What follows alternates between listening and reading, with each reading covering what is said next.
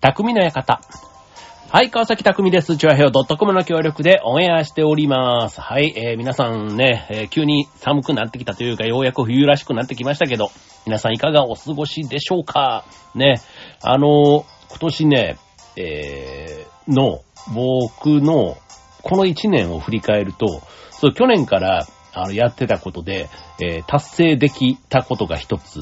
あってですね、えー何かっていうと、えっ、と、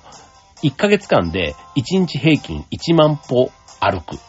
まあ、走るも含めてね、っていうやつなんですね。これね、あの、1日1万歩っていうのを毎日やっていくってなるとね、多分ね、無理なんですよ、僕。あの、例えば仕事を行って、その後飲み会とかだったりすると、結構ね、1日1万歩ってすごい意識的に、こう、歩くっていうこと、もしくは走るっていうことをしないと、ね、これ多分あの、普段万歩計というかね、歩数とかをスマホとかで測ってる人だったらわかると思うんですけど、そう、6000歩ぐらいまではね、割とね、日常生活プラスアルファぐらいで行くんですけど、8000とかになってくると、ちょっとどっかに出かけるのに、意識して歩いたとか、そう、なんか本来なら電車でとかバスとか乗っていい移動していいようなところをわざわざ歩いたとかってやると8000ぐらいまでは行くんですけど、やっぱりね、デスクワークとか、なんかこう屋内、まあ特にね、家でなんか過ごしてるなんて言ったらもう当然ですけども全然1000歩も行かないみたいな、まあそんな感じなんで、結構ね、平均で1万歩っていうと、まあ、5000歩の日もあれば1万5000歩の日もあって、平均すると1万歩みたいなね。まあ、そういった形で、やってる目標が、まあ去年の、うんと、8月からずっとね、今毎月達成してて、まあ今年もね、まあ今月もう残りもうすぐ少しですけども、まあ1月から11月まで、まあなんとかかんとか、あの、達成してきておりまして、そう。で、まあ12月もね、まあ後半戦残りね、もう3分の1ぐらいになりましたけど、そう、ちょっとね、前半ね、結構怠けてたというか、あの、まあ、それこそね、忘年会だとかなんだかんだってね、平日も、まあ、大して、えー、歩数を稼げていなくてですね、そう。で、ここ数日、ちょっとあの、休みの日とかね、もう寒かったけどね、もう朝早起きして、もうなんか、ね、あと二日酔いもちょっと残ってるかもしんないけど、みたいなね、そんな日もあったりしたんですけど、ここ数日で、なんとかかんとか盛り返して、今、トントンぐらいな感じに来ております。はい。まあ、そ、だからね、ちょっとあの、うん、まあ今年ね、まあ気持ちよく終わるためにもというかね、なんかね、これもう自分の中で、こう十字架じゃないんですけど、なんかこう、ノルマをこなすためのなんかすごい背負ってる感があって、ちょっと変な、こうね、プレッシャーみたいになってるところはあるんですけど、まあ僕みたいな性格はね、なんかそういうのがないとね、ほんとね、怠け者というか、怠けてしまうから、まあ、自分の中でね、なんかこう、別にそういう風にして追い詰めなくてもいいじゃんってね、別にこれ誰にも怒られる目標でもないので、そう、やんなかったらやんなかったで、はい、それで終わりっていうだけなんですけど、そう、なんかでもね、僕いつも毎月、あの、自分の個人の Facebook で、まあ、割とね、更新してるのがこの走ることぐらいなんですね。そう、だからね、なんか、こう、アップしない、更新しない、イコール未達成みたいになるのが嫌で、なんかね、やっぱり人に言うとね、こう、あの、こう、言霊というか、思いがっていうか、夢が叶うみたいなことってあるじゃないですか。で、あとはね、自分に対してもね、責任が芽生えるというか、そう、なんかそういうのがあんのかななんて思いながら、これね、なんか追い詰められ気分はありつつも、ね、今年も残り1ヶ月で、まあ1年無事達成という風になりますので、はい、残り10日間頑張っていきたいと思っております。はい、まあちょっとね、そんな話と、あとね、えーちょっと話違うんですけど、あの、まあ、ちょっと時間があったりすると、こう、まあ、今年ね、まあ、1年の中で、えっ、と、この間もあの、流行り、ヒット、ヒット番付みたいな、ね、あの、ご紹介しましたけども、まあ、1年の終わりになると、結構1年間のこう、総決算みたいなことでね、いろんなこう、1年の出来事だとか、人気のものとかね、なんかそういったものっていろいろこう、集計というかランキングで紹介されたりするし、その中でも、あ、そういうのって人気があったんだ。例えばあの、この間紹介した VTuber とかね、あの、もう全然知りませんけど、すげえ流行ってるじゃないですか。そう。で、あとね、歌手とかでもね、いろんなもう、あの、今年ね、えっ、と、ミセスグリーンアップルだとか、まあ、夜遊びは別に今年じゃなくてもね、ずっと前から有名ですけど、まあ、そういう人がいたりとか、あと、あのちゃんとかね、そう、あの、有名なんだけど、あんまり知らないみたいな人が、やっぱり年末になると、いろいろそういうのでこう特集とかで見ると、ああ、そうなんだとかっていうのがね、なんか年々最近増えてるなっていう気がしてきて、そう。で、そんな中で言うと、あの、アニメとかでも、めちゃめちゃ人気、例えば鬼滅の刃もそうですけど、鬼滅とかも全然ね、あの、やっぱりね、あんまりちょっとね、僕ハマんないんですよね。で、あとそういう意味で人気があるけどハマってないものっていうのが僕いっぱいあってですね、アニメでも、あの、ワンピース。ね、もうワンピースもね、みんなすごい語れるじゃないですか。だから、あの、アメトークみたいなやつで、ワンピース芸人みたいなね、まあそういう人たちが話してるのを聞いて、あ、ワンピースってこういうとこが魅力なんだ、なんてこうね、思うとこなんですけど、そういうアニメで言うと、もう一個、えー、スラムダンク。ね。これも去年ね、映画化されてね、またすごいあの人気再燃みたいな感じですけど、そう、スラムダンク、ね、あのー、まあ、バスケでね、あの、ジャンプの漫画でアニメにもなったりしましたけど、そう、たまたまですね、明日ある会社の忘年会のテーマがなぜか、スラムダンクなんですね。そう。で、スラムダンクで、えっと、湘北高校のえー、まあ、設定で、みたいなね。だから、えっ、ー、と、参加者はみんな、えっ、ー、と、湘北高校の高校生だ、みたいなね。結構そういうノリで、あの、漢字がいろいろ考えてやってくれてるんで、まあ、それにね、まあ、こっちもまあ、どう楽しんでいくか、みたいなところだから、じゃあ、高校生として行くときに、じゃあどうしよっか、みたいなね。まあ、個人的にはね、あの、今日から俺はみたいな、あの、伊藤健太郎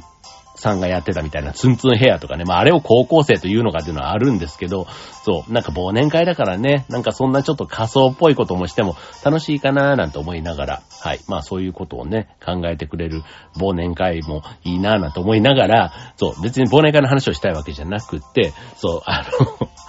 スラムダンクを知らないから、そう、スラムダンク熱がある人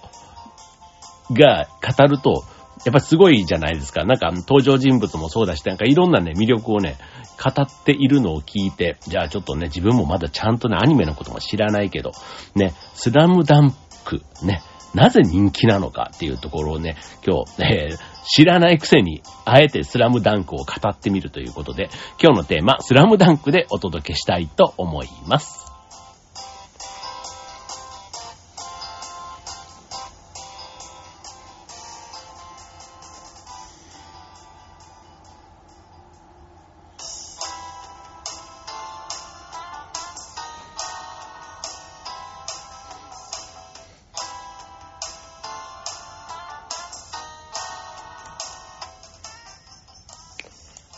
ということで今日のテーマはスラムダンクということで、あえてね、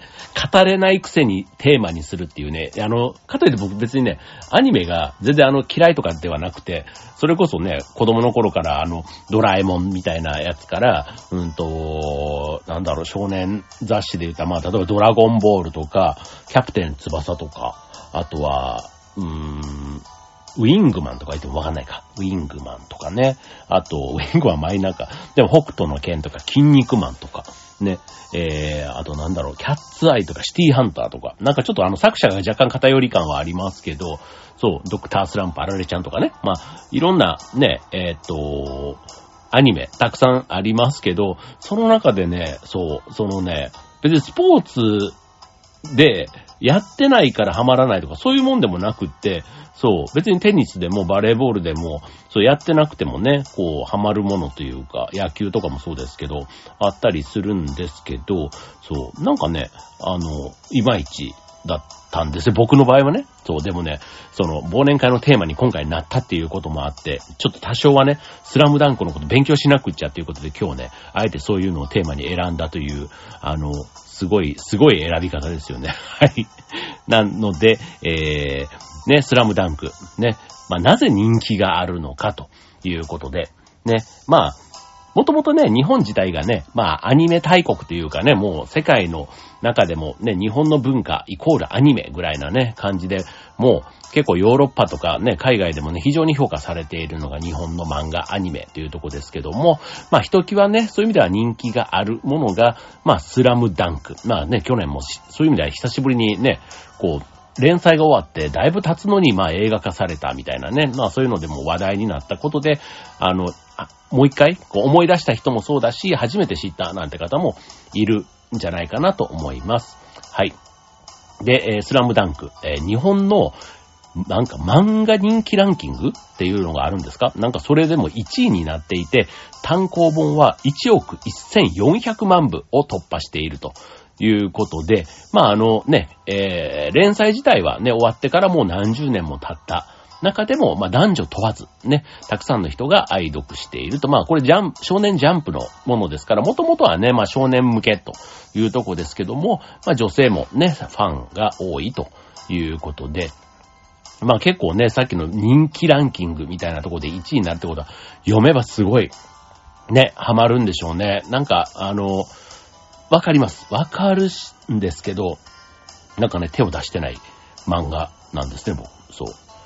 うん。なんかね、ちょっと読んでみたいなと思う。だから、今だった漫画喫茶とかね、もういろいろなああいうとこがあるんだからね、そこで一回読んでみりゃいいのにと思うんですけどね。うん。だ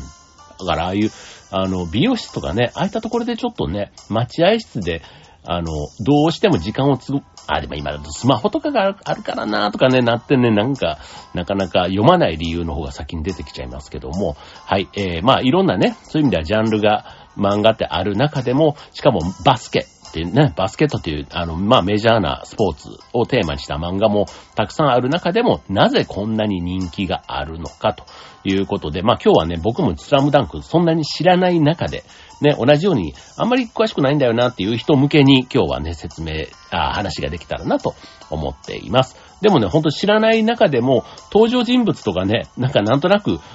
あの、知ってしまうぐらい有名っていうことで言うとね、全然例えばアイドルとかでもね、ファンじゃなくても、その人は知ってる。例えば昔の AKB4、ね、AKB で言ったら、前田敦子とかね、えー、あと大島、大島、大島、大島さん、大島優子ちゃん、ね、大島さんとかね、もうあの、名前、あの、全然、でもやっぱり当時あの歌もね、ファンでもなくても知ってたみたいなね。結構そういうのと一緒で、スラムダンク別に知らないけど、桜木花道っていうね、名前はなんか聞いたことあるぞとかね。髪の毛赤いね。はい。で、まあ、あらすじは、この桜木花道という不良が、ひょんなことがきっかけで、湘北高校バスケットボール部に所属すると。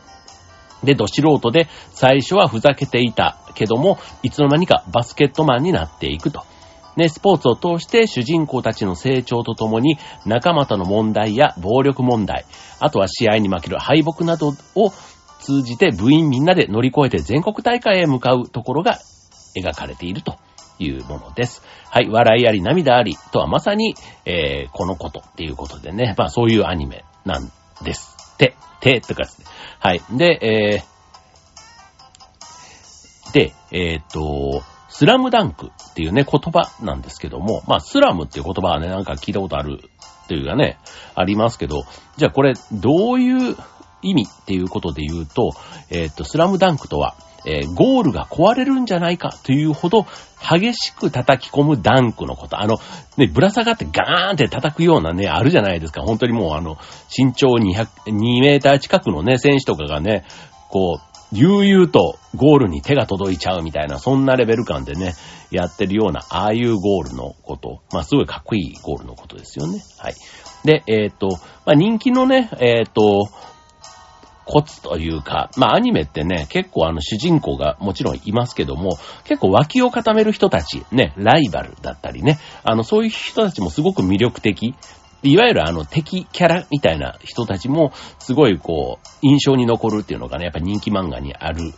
キャラクター設定かなと思うんですけども、えー、スラムダンク、あ、ちなみにこれ略すとスラダンって言うんですね。スラダンの人気の理由の一つとして挙げられるのが、それぞれが濃いキャラクターを持っているからだと。メインキャラクターだけではなくて、サブキャラクターまでもいいものがあると。えー、サブキャラクターのファンも多いです。これってもうさっきのワンピースもしかり、ね、ドラえもんもそうだし、いろんなね、まあ、サザエさんとかもね、まあそういう意味ではね、かもしれないですね。ただ、それよりもなんか種類というかね、深さがなんかあるような気がしますよね。はい。で、えっ、ー、と、ここでメインキャラクターと言われる人たち。はい、えー、まずは部長の赤木のりたけっていいのかな？うん。えー、ゴリラのような顔つきでごついが頭は良いと。えー、なんか綺麗好きらしいですね、この人ね。なんかちょっと調べてみたら。はい。えー、ポジションはセンターでまさに縁の下の力持ち。チームを精神的に支える存在。で、誰よりも全国制覇を夢見てきたと。で、続いて、えーメガネくんこと、小暮君信は副部長であるが、スタメンではないと。だが辛い練習で多くの人が辞めて、く中辞めずに残り、赤木と全国を夢見てきたと。性格は優しく面倒見がいいということです。はい、えー、次、三井くん。三井、三井、これは都市でいいのかな？久しなのかな？はい。通称みっちゃん。中国、中学時代は、県の MVP を取るほどのうまさを持っていたが、えー怪我で挫折。一時期不良になってしまったと。しかし、構成し、また、えー安西先生のもとでバスケがしたいと言って戻ってくると。えーポジションはシューティングガードで、えースリーポイントが得意と。えー宮城亮太。次、えー背は小さいが、その分電光石火のような走りで、ドリブルなら誰にも負けない。ポジションはポイントガード。あ、ポイントガードってあれですよね。結構あの、司令塔みたいなね、えー役割。で、ですよね。バスケで言うと。えー喧嘩っ早いが実は恋に一途でいいやつ。続いて、ルカは楓。これは、あの、名前は僕も知ってますね。はい。えーバスケットセンス抜群で女の子にモテモテだが、バスケ以外一切興味がない。切れると怖い。えー高校生ナンバーワンプレイヤーを目指していて、ポジションはスモールフォワード。はい。えー、そして主役の桜木花道。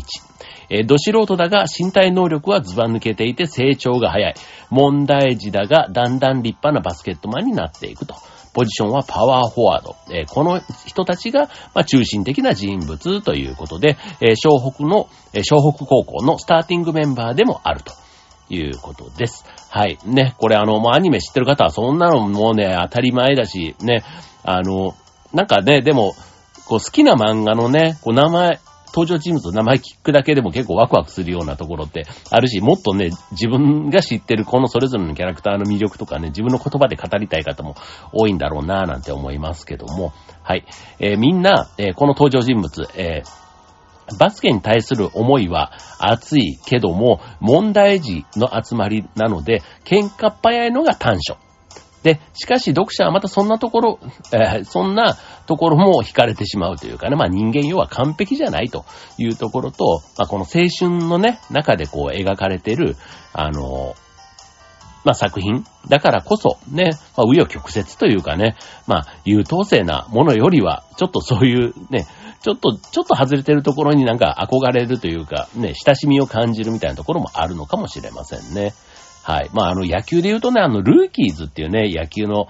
ね、アニメがあって、まあ、ドラマ化映画化もされましたけども、はい。まあ、これもね、ある意味、えっ、と、もともとは不良たちが構成し、甲子園という夢に向かうというのが描かれていると。まあなぜかね、不良と青春という設定に、こうね、魅力を感じるというか、まあ、おかしなもんでね、でも、あの、真面目な人が、真面目にやってても、そんなになんか偉いって言われないのに、不良が真面目になると、なんかすごく不良が偉いっていうふうに言われるのってあるじゃないですか。そう。ね、真面目にやってきた人からしてみたら、ね、その不良って言われる人たちは当然不良って言われるだけのことはあって、喧嘩したりね、物壊したりとかなんかそういう人様に迷惑かけることを、その短いね、期間の中でもやってるわけですよ。ね、例えば高校3年間の中でもね。それが真面目な人は別にそういうことを、迷惑かけることをやってないし、真面目なんだけど、褒められない。でも、不良になった人が構成すると、なんかね、よ、良い方に見られるっていうのも、なんかこれ面白い感じはしますよね。はい。で、えっと、で、不良というのが、まあ、自分とは違うものを持っている。だから基本は真面目な人がね、これ見てるっていう前提なんでしょうね。前提だし、あと青春、まあ高校の部活というものには、まあ必ずと言っていいほど、まあ感動がついてくる。ため、まあついつい、まあね、あの、読みたくなってしまうみたいなところがあるんでしょうね。はい。まああとは不良だった、ね、人たちがスポーツに対して真剣に向かっていくというギャップ。ね、これだから、ね、不良じゃなくてもともとね、真剣に向かっスポーツに向き合ってる人っていっぱいいるわけだから、そう。なんかその人たちより、ね、なんか不良がそうなった方がっていうのは、ちょっとね、あの、うん。まあまあ、それは楽しみ方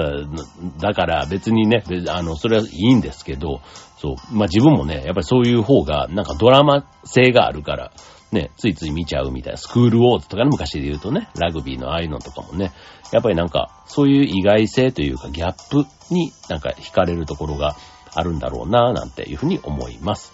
はい。で、えっ、ー、と、サブキャラクター。ね、さっきあの、身内のね、同じチームの中のサブキャラクターご紹介しましたけども、えー、まあ、対戦高校の相手もね、ある意味サブキャラクターという意味ではね、えー、ほぼ全員がそういう位置づけになるんですけども、あの、少ししかね、出る場面がなくても、その中ですごく心に残る、えー、言葉や行動を残していくため、まあ、愛されているキャラクターがたくさんいると。まあ、最初は敵同士で睨み合っていたメンバーたちが、徐々にこう仲良くなっていくというね、そういうところも、こう男らしいというか、スポーツマンらしいというか、ね、あっさりした関係になんかこう憧れるというかね、気持ちよくね、させられるようなところがあるという、そんな、えー、キャラクターとストーリーの設定だということです。はい。で、この中で、ね、スラムダンクっていうとっていうのでね、大体スラムダンク好きが言うのは、ね、あいつが言ったこのセリフみたいなね、名言がたくさんあるんですよ。はい。で、これね、やっぱりね、あの、今ここでね、名言だけを、まあ、ピックアップして紹介しても、うん、まあちょっとね、そんなにピンとこないかもしれません。まあ特に僕なんかもね、あの、ちゃんと読んでないから余計なんですけど、ただね、こういうの、あの、ちょっと僕いくつかスラムダンクの名言っていうのをちょっと調べてみたら、やっぱりね、共通して出てくる名言っていうのがね、やっぱあって、あ、これはだから、きっとスラムダンクファンはみんな、ね、名言って言われたら、これを多分、だからランキング的に言うと、上位いくつかみたいに全部入ってくんだろうな、みたいな、そんな感じがしたので、えっ、と、ちょっと全然場面は想像できませんけど、これが名言だったんだよっていうので、ご紹介したいと思います。はい。えー、一つ目。はい。諦めたらそこで試合終了だよ。そこでちょっと標準語で言わないで、そこでってね、そこでって言ったら関西弁になってまうから、あの、標準語でね、ちゃんともう一回言います。はい、諦めたらそこで試合終了だよっていう。え、安西先生が中学時代の三井に言った言葉。このおかげで三井は県優勝したと。県の、県大会で優勝したと。はい、続いて二つ目。えー、赤木が怪我をしてまで試合に出たいと。思う勝利への執念から出たセリフ。歩けなくったっていい。やっと掴んだチャンスなんだ。うん。ね。なんか思いが伝わってきますね。はい、続いて、チームが一致、一気に団結する合言葉。俺たちは強い。うん。それから、えー、試合中に背中を痛め、交代を言われたが、安西先生に抵抗して放った言葉。俺は、点々。俺は今なんだよ。うーん。なんかちょっと場面がわかんないけど、でも、なんかそういうことなんでしょうね。なんかこれがまたその、高校生っていうね、なんかその、ね、甲子園もそうですけど、機会がね、限られてるじゃないですか。ね、大会でね、しかもなんか、こう3年生とかなってくるとね、もうこれが最後の試合みたいな、そういうところもね、こうなんか見てる側に対しても、プラスの感情を持たせるっていうとこかなって思いますね。はい。えー、次。えー、三井が安西先生に言った言葉。えー、スラムダンクの名言と言ったらこれというほどの名台詞っていう。バスケがしたいです。はい。シンプルですね。シンプルだし、シンプルがゆえになんか、ね、思いも多分、そのま、そのまま、うん、伝わるっていうことなんでしょうね。はい。えー、それから、えー、桜木花道が三能戦、最後のシュートを放つ際にシュートのコツを口にした。これで三王戦に勝ったという。左手は添えるだけ。あ、これなんかバスケやってる方だったらうーんっていうとこなんでしょうね。はい。まあ、この他にもね、たくさんの名言がゴロゴロしていると言われているスラムダンクです。はい。まあ、名言が盛り込まれている。この名言をね、だから考えるのは作者のね、この先生なわけですけども、こう、一言一言がね、読者の心に響くっていうのは、こう、ね、しかもそれを日常生活の中でもね、ふと思い出されて影響されるところがある。だから読んだだけでは終わらない漫画っていうところがまた、このね、長、こう、息の長いというか、ね、連載が終わっても長年愛される漫画っていうところのポイントなんだろうなっていうふうに思います。はい。えー、続いて、えっ、ー、と、漫画での絵の効果。ね。えー、スラムダンクは単行本では全31巻。で、えー、なんだそうです。はい。で、完全版で全24巻が出ているが、話自体、ね、この話全体では3ヶ月しか経っていないんだそうです。すごいね。すごいね。3ヶ月なんだって。たったの。そう。で、これは、試合の一個一個、一場面一場面が詳しく大きく描かれているからであると。えー、話がスムーズに行くところは行くが、瞬間的に止まってしまう場面の感じが、読んでいる側にまでわかる描き方をされていると。こちら側にまでハラハラした緊張感が伝わる。でこのように話に緩急があると面白く飽きずに読める効果があるというところですね。はい。まあ、なんかね、そういったところも確かに絵のね、インパクトというか、なんか、あの、昔もね、いろんな漫画でも、そう、なんかこう、毎週の漫画も、まあ、だいたいページ数で言ったら20ページぐらいあんのかな？あのね、週刊誌のね、あれであったりするんですけど、一周分読んだけど、なんか全然場面は変わってない。なんかこう、戦う場面とか、ね、北斗の剣とかでもね、なんかこう、瞬間の、なんか衝撃的なシーンが、やっぱり一つ二つ、そのね、あるんですけど、場面としては全然進んでないみたいなね、なんかあったりするのと多分ね、同じなんだろうなっていうふうにも思います。はい。まあでもね、この絵の効果、ね、こうページをめくった瞬間にすごい衝撃的なね、絵とか出てくるともうそれだけでびっくりするようなね、そんな展開がきっとね、あったんだろうなと思います。はい、えー、ということで、じゃあ最後ね、ちょっとまとめをこの後行きたいと思うんですけど、えっ、ー、と、まあ、なぜね、まあ、スラムダンクが人気があるのかということで、まあ、キャラクター設定、ね、キャラクターもそうだし、名言もそうだし、ね、あとは、その、ね、絵の効果、みたいなところね、今お伝えしましたけども、やっぱりこうね、一番惹かれているのはキャラクターの良さというところかというのが意見としては多い作品です。はい、主要メンバーだけではなくって、周りのメンバーにもそれぞれの個性の強さが与えられていてと。はい。で、いろんな人に、えー、スラダンで好きなキャラを聞いても、比較的被ることが少なく様々なキャラが挙げられると。他の漫画では脇役のキャラはあっさり流されているイメージがあるけども、スラムダンクの脇役は余計濃く見えてしまうと。ね。えー、さらに不良がスポーツに熱くなるという設定が何とも言えない。ま、だ、これはね、ちょっと特殊なね、あの、独特なというか、まあ、ちょっとね、あの、ある意味不良マジックみたいなところがね、あるんだろうなって思います。はい。で、不良に変な憧れを感じ、スポーツを頑張っている人に、人に対して感動を覚えてしまうのは、もはや自然な感情で、まあ、スラムダンクにはそれがあると。もうね、これを、今ね、あの、コメントを、えっと、書いてる方のやつもちょっとさ、いろいろ参考にしながらね、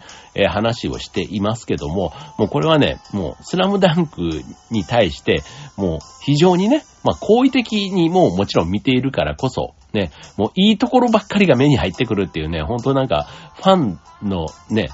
もう模範的なファンの、あの、感想かなっていうふうに思います。はい。まあでも、あの、そういう影響力というかね、まあ、当然、こう、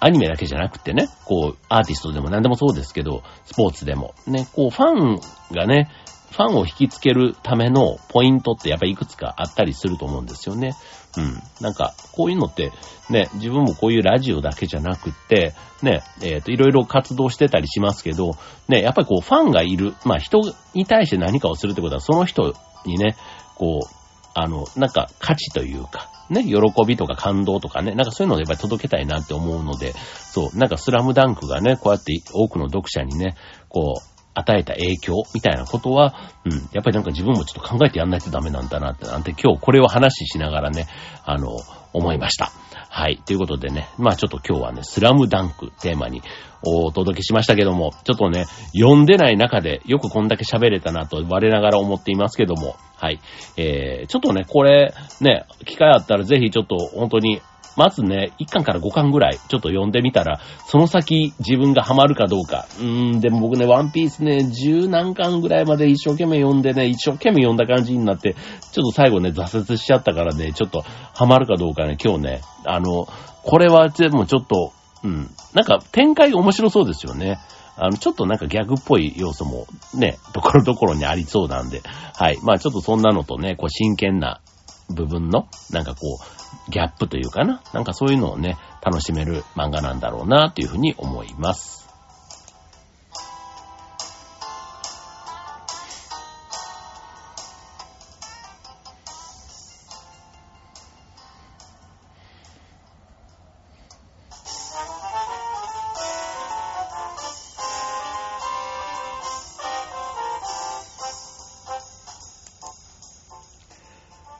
はい。ということで今日のテーマはスラムダンクということでね。はい。まあスラムダンク、ね、バスケをやったことがない人でも、ね、結構このアニメ、ね、漫画を通じて、その一瞬一瞬のね、緊張が味わえたり、面白さを共有できるところ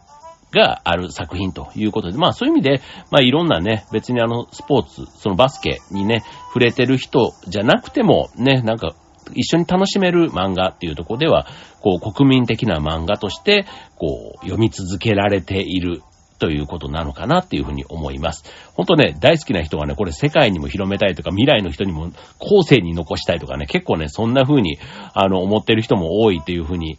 聞きます。はい。まあなんかでもね、あの、スポーツの漫画って、結構それをきっかけにね、そのスポーツが好きになったとか、始めたっていう人って多いじゃないですか。野球しかり、サッカーしかり、ね、バスケなんかもね、割とこう、プロのバスケ選手が、こう子供の頃にね、自分がバスケをやってた頃に、ね、アニメでこう勇気をもらって、また実際のね、自分の部活とかにもね、こうやる気というか原動力、ね、ちょっと落ち込んだ時にも呼んで励まされるとかね、結構ね、そういうのに思い出になっている、なんていう声もこのスラムダンクに関してはたくさん聞くので、そう、なんかね、あの、